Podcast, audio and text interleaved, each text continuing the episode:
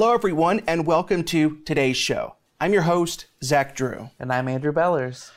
I really am so glad to uh, just be back with you here this week. I've been gone for the last couple of weeks, and um, you know, I really, I know that the Lord has called me to do what I do here, to come into your living rooms every week to talk with you, and um, and whenever I'm apart from that, I really do miss that. I've missed doing this. I've missed talking with you, and I'm just so glad to uh, be back with you this week. These last couple of weeks have been, uh, you know, life's been tough. As many of you know from my social media posts and uh, Andrew's update, thank you for that, Andrew. My wife, Alyssa, um, her dad went home to be with the Lord uh, in May. He was only 55, and um, he had actually just been approved for a liver transplant and everything. It just took such a quick turn for the worse. So it's been a, a difficult uh, couple weeks, and and I just ask that you would please keep praying for Alyssa as she navigates this this road of grief alongside the Lord, and also those that had been praying for Robert, her dad, to be healed here on earth, thank you. I mean, really, really, thank you. We know that he's eternally healed now, but still, for those that prayed that he would be healed here and now, thank you. There were hundreds of you. And we can take comfort in knowing that the Lord is sovereign. He could have moved because he is all powerful. We were praying for that. We were believing for that. We had the faith for that. But the Lord chose not to. And we can take comfort in knowing that He is still in control and He is sovereign. So this this uh, this is new for uh, you know her and I. I've never lost a parent, and neither had she. But it, as you know, it's something that almost all of us will experience here on earth, though, isn't it? Yeah. Losing our parents, burying our parents. You know, it reminds me of a quote from from R.C. Sproul, and it said this, and and and maybe you have, have recently lost a loved one, or maybe you are dealing with something right now as I'm talking that you are fearful for your life. You're dealing with something. The value of life grows in magnitude when we stare death in the eye, doesn't it? Death is obscene. It's a grotesque contradiction to life. What a powerful statement. And it's so true. When we, the, the value of life grows in magnitude when we stare death in, in the eye. When we're, when we're confronted with death, um, it's sobering. It's a time of reflection, a time of evaluation for so many of us. You are forced once again to square up with what? With your own mortality. And that's a huge thing.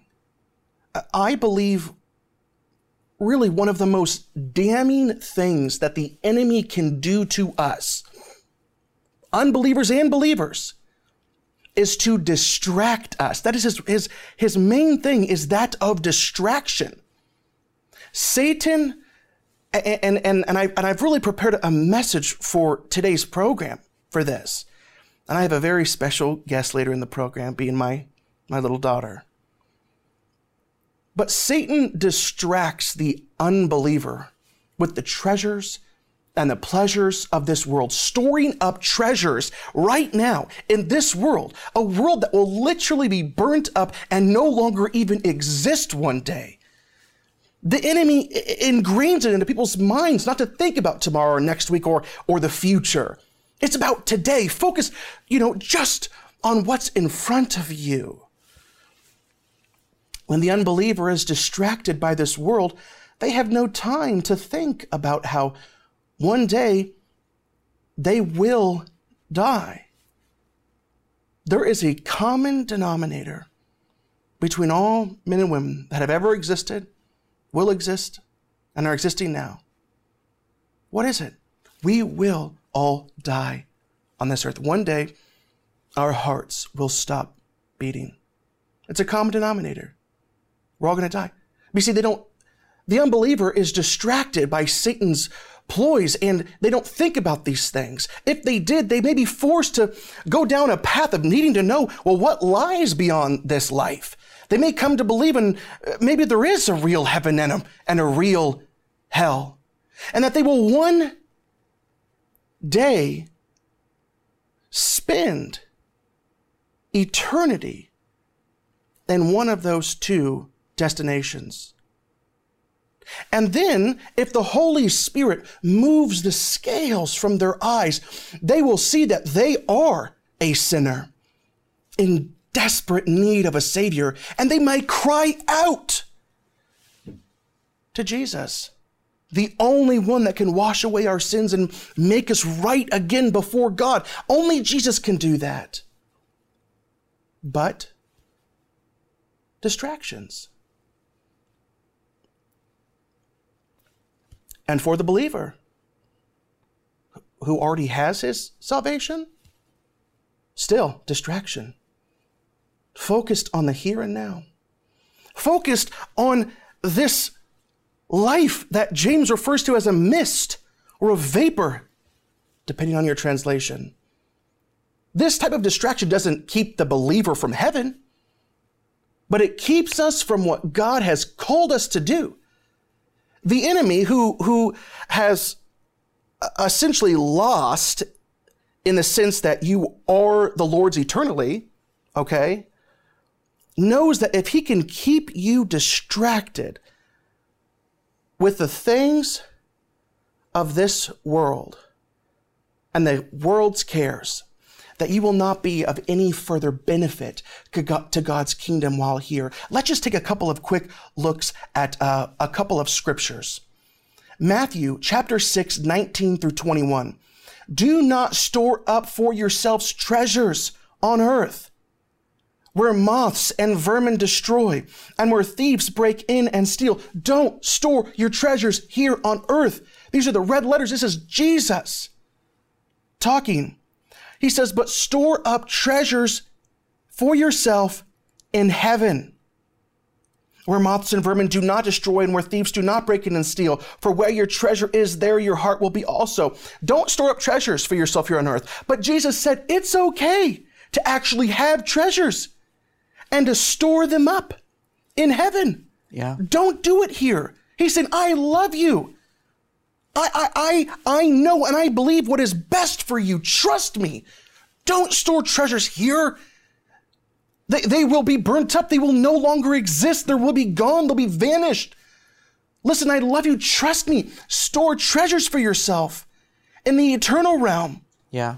Where that, it will never be destroyed. And that same section of scripture, I remember having just a moment with with the Holy Spirit one time reading that where I had this realization says, don't worry, take no care for, for the things of this life. Yes. And, and I had this realization that it's not just, it's not just the pursuit of riches that, that God doesn't want us to, that, that God doesn't want for us. Yes. Um, that when we worry and we allow the worry and the anxiety of not having what we need supersede the peace that God gives us by His Holy Spirit, it is by itself a form of idolatry. Amen. And and I had to learn, um, and, and we all have to learn that that God provides what we need, um, not not so that we can just be blessed, um, but because but because God loves us and and our lives are to give Him glory.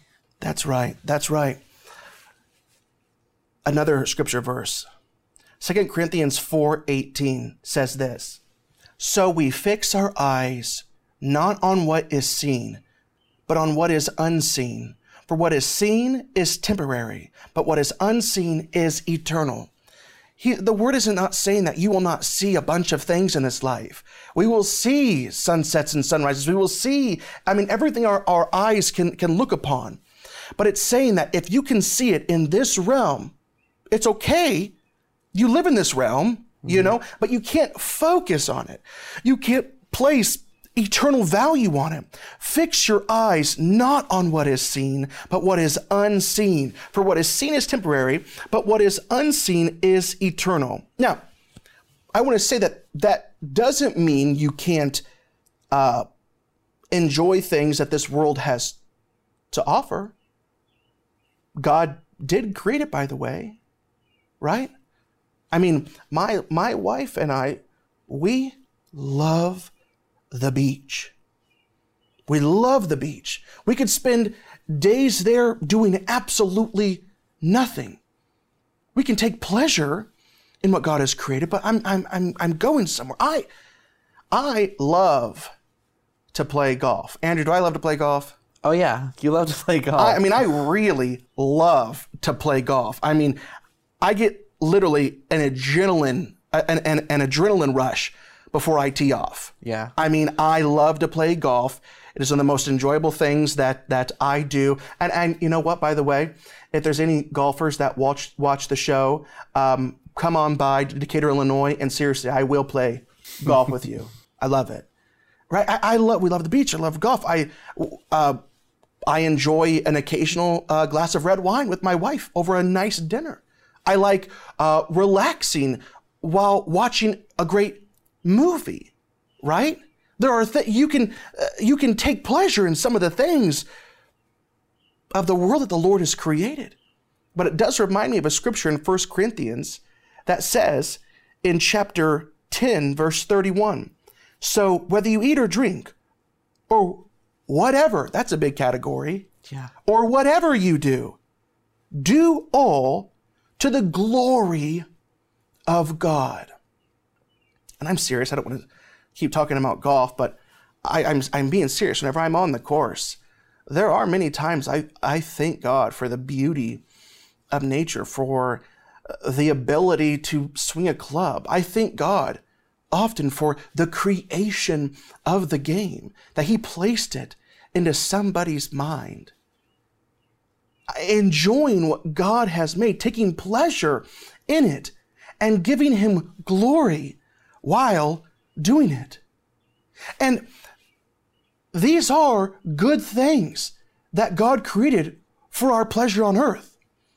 These things are great. We can enjoy these good things that God created, but remember, this is so important that God created you and He created those things that you enjoy, but He did not create you just so you can enjoy His creation. His purpose for creating you was to bring himself glory. In the book of Isaiah, it says this 43 7 Everyone who is called by my name, whom I created for my glory, whom I formed and made. Let's get deeper for a moment. the reason for your existence. The reason for your very existence is to bring God glory. You were created to bring him glory. You, right now, you're, you're thinking right now, right? About what I'm, what about what I'm saying. You are thinking about what I'm saying, and little, and little neurons are, are rapidly firing back and forth and they're forming these things called thoughts in your brain. You are able to process these things in your brain because you are hearing what I'm saying with your ears, causing those little neurons to fire. Or maybe you're reading the closed captioning right now on the bottom of the screen with your eyes that see in 576 megapixels. Timeout. If you have an Ultra HD 4K television set, do you know how many megapixels it is? I don't. 8.3. The brand new latest iPhone, the iPhone 12, that is just on top of the world because of the clarity. It's just breaking all bounds, right? 12 megapixels. Wow. This is how far the human race has come in the advancement of technology in 6,000 years. The human eye sees in 576 megapixels. Your eyes, your ears, your brain that you're thinking these things, your hands, your feet, your nose, your mouth, your entire being. You are created by God to give him his glory with all of these things.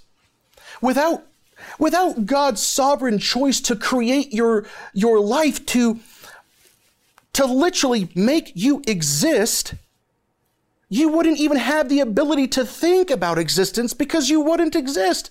Every single breath that you take, seconds, every second that you experience, right now, these moments, right now that I'm speaking to you, it's all because God chose to create you, to give you life. The life that you are experiencing right now, because God chose it for you.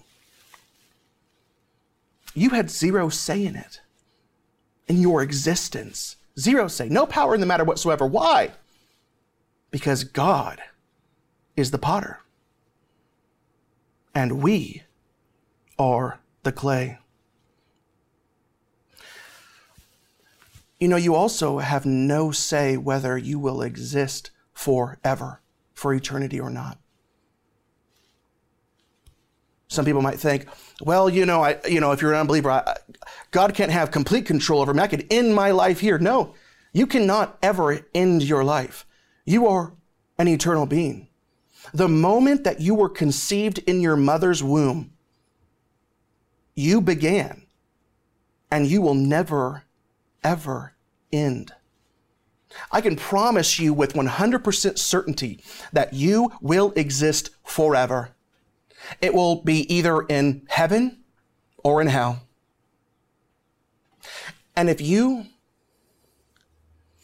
right now, if you're watching this show, if you can hear my voice right now and have not accepted Jesus as your Lord and Savior, there is still time. If you have not recognized your guilt before a holy God, if you have not repented of your sins and accepted the free gift of salvation that only Jesus offers, and he offers it to all who call upon his name, do it now in Jesus' name. Holy Spirit, convict, bring yours to you, Father. Don't procrastinate. If you feel God prompting you right now, convicting you, that's the Holy Spirit. You must yield to Jesus right now in this moment. An eternal life with Him will be your reward.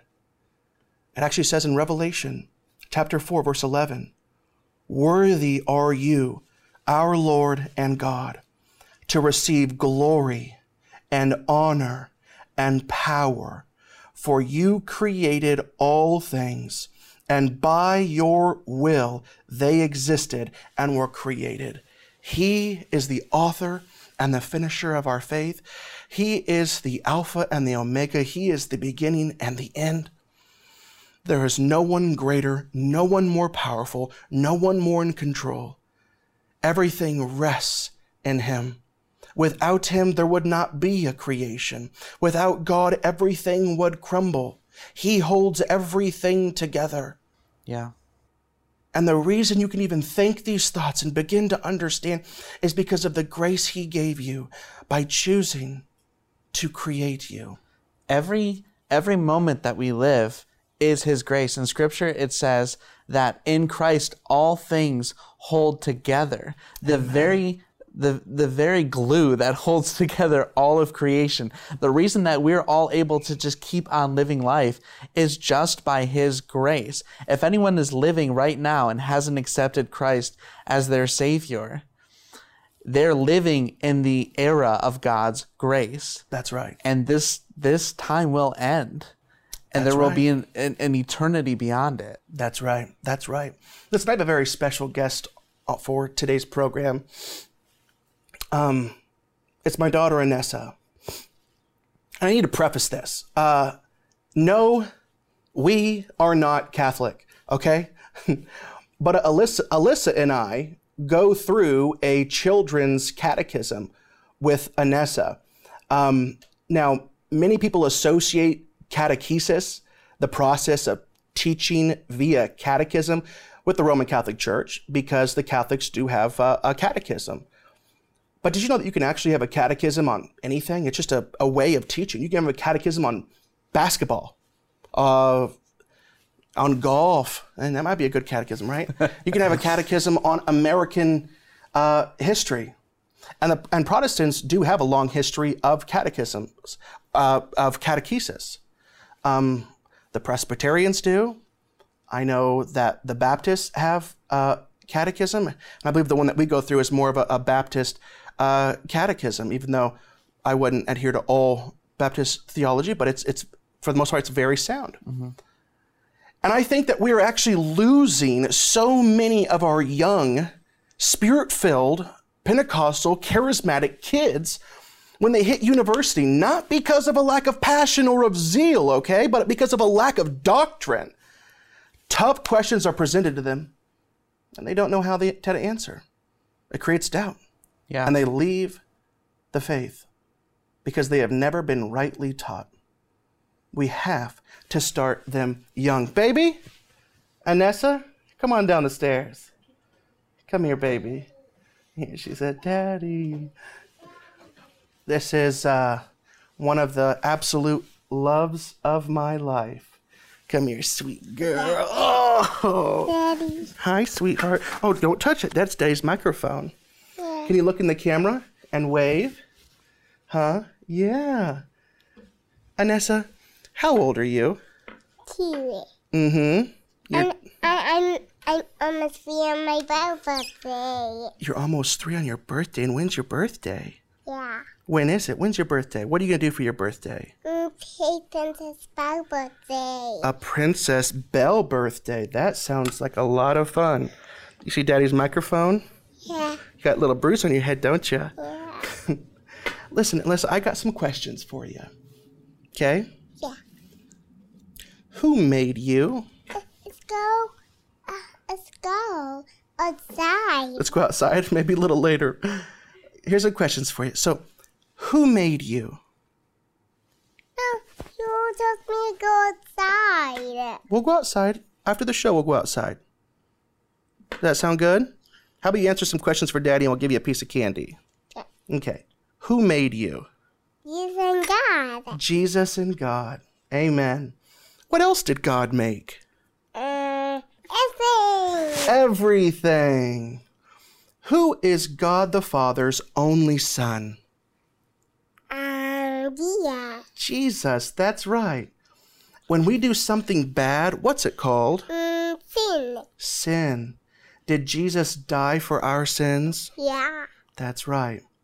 Why did God create you? For everything. He made everything. But did God create you for He's gooey. His glory? That's right.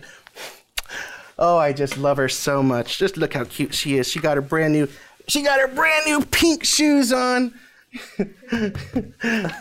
her new tennis shoes. We got them today. I love you so much. Do you love daddy? I want to go outside. Okay.